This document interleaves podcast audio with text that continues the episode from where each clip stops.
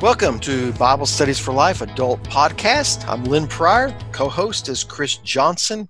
We are glad that you're taking these few moments today just to just to spend it with us as we're going to talk through one of the Bible studies that we're doing this summer.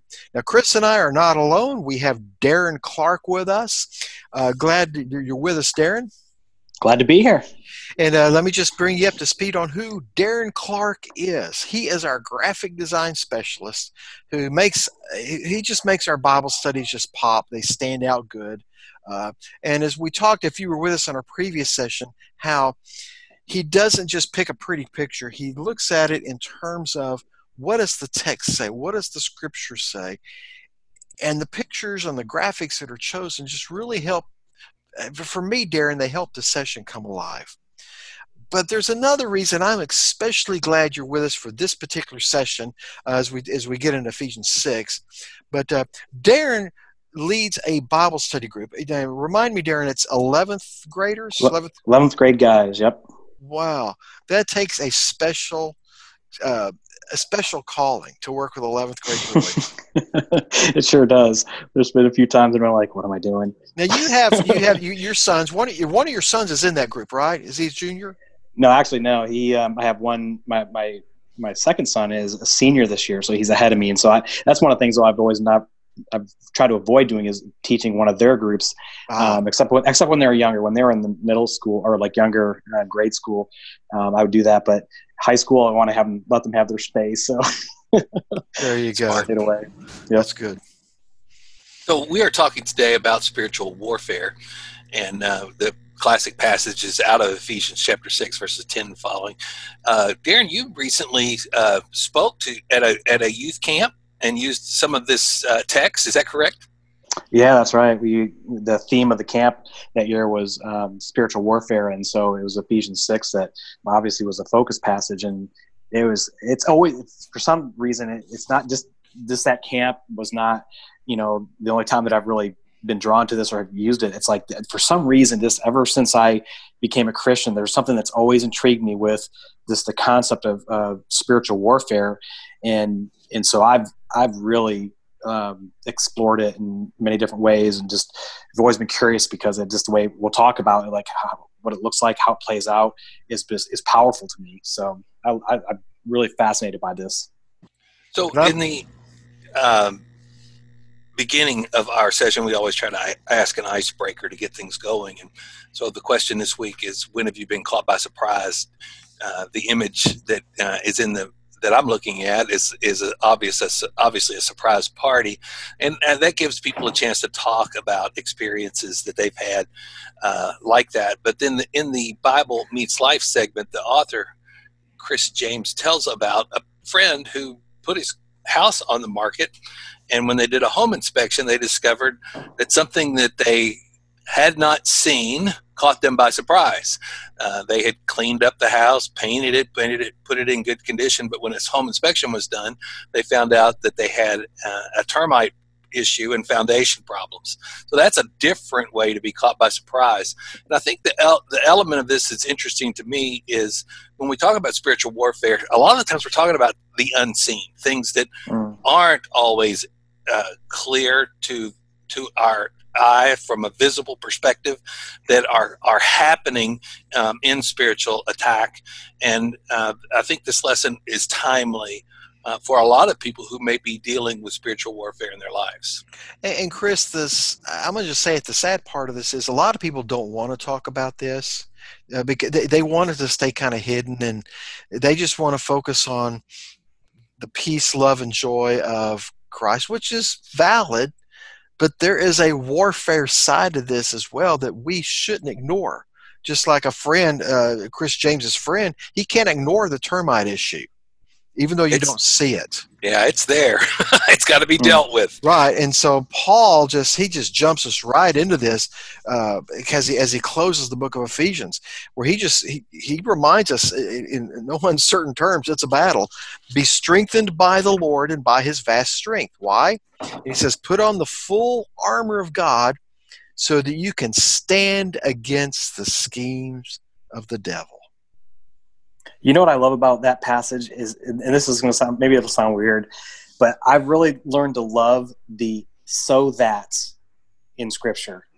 Because mm. to me, it's like, it's so practical. It's like, and it's so like, do this so that this happens. And so to me, that's what I love about God. And the, the scriptures are, again, some people want to say that like this, they're so, you know, hard to understand. This and that's like, if you read it for yourself, usually it's pretty simple. The things that really matter, it's like, because God just lays it out. It's like, here, do this so that, you know, this will happen. And th- this is, this whole so that um, is powerful as far as, you know, what we're up against as far as the, you know, the, the schemes and everything of the devil.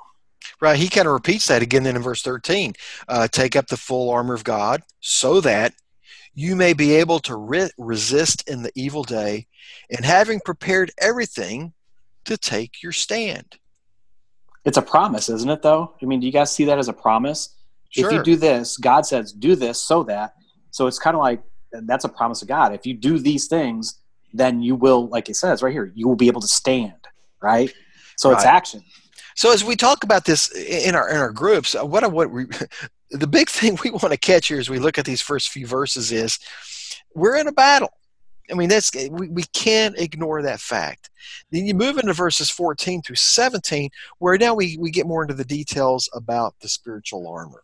Lynn, before we before we go there, and I, I, I'm anxious to get there as well, but I want again that reminder, verse 12 our struggle is not against flesh and blood, but against the rulers, against the authorities, against the cosmic powers of this darkness, against evil spiritual forces in the heavens. So that's that element of unseen, and I think that that's.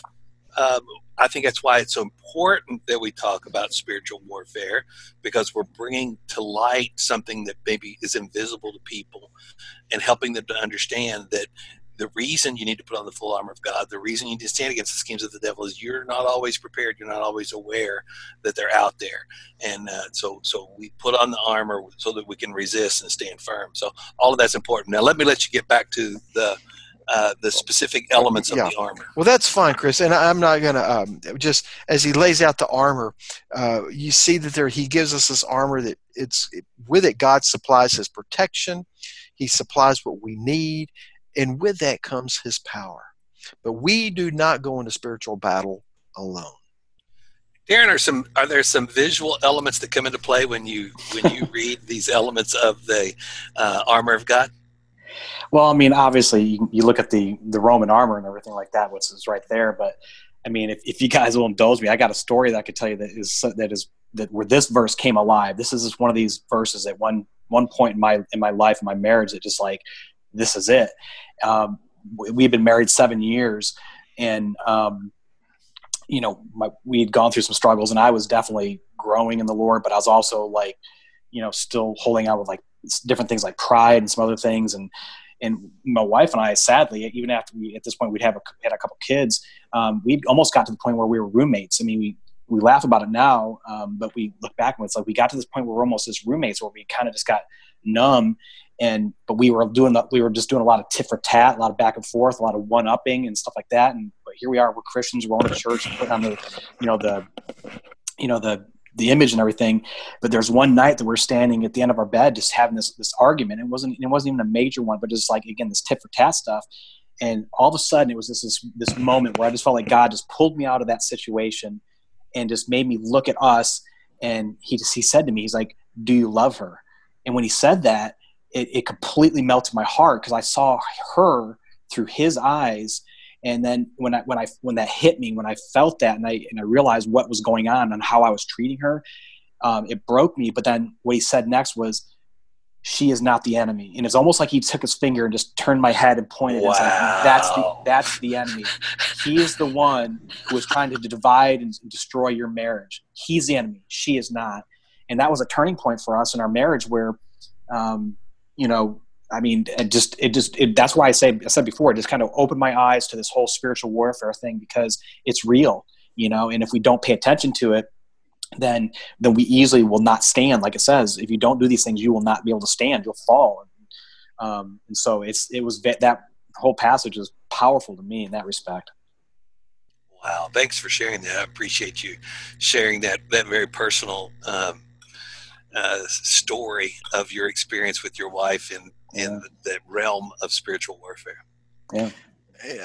I'd be curious. I think a good, interesting point as we unpack the the pieces of the armor, which is what we tend to like to do in group discussions, is to see which one of these that we tend to especially resonate with.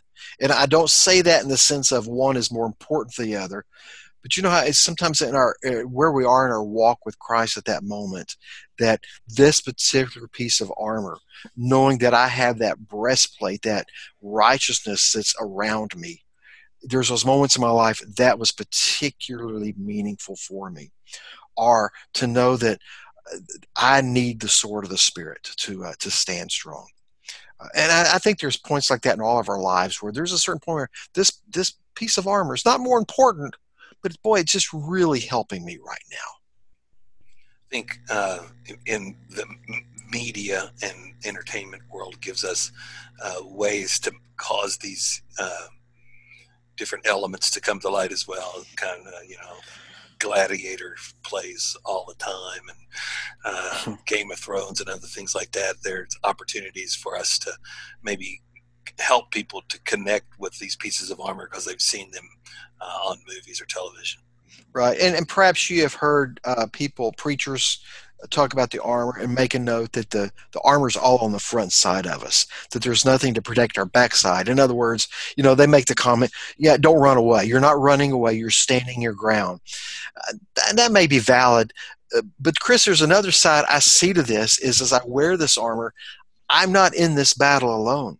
That's yes, true. His Holy Spirit is with me, but we're standing together. And as I understand the context of how the soldiers often foot, uh, fought, they fought like in a sense back to back. They were defending and helping each other to stand. And that's what happens in church. That's what happens in groups. That's, that's right. why we need the church.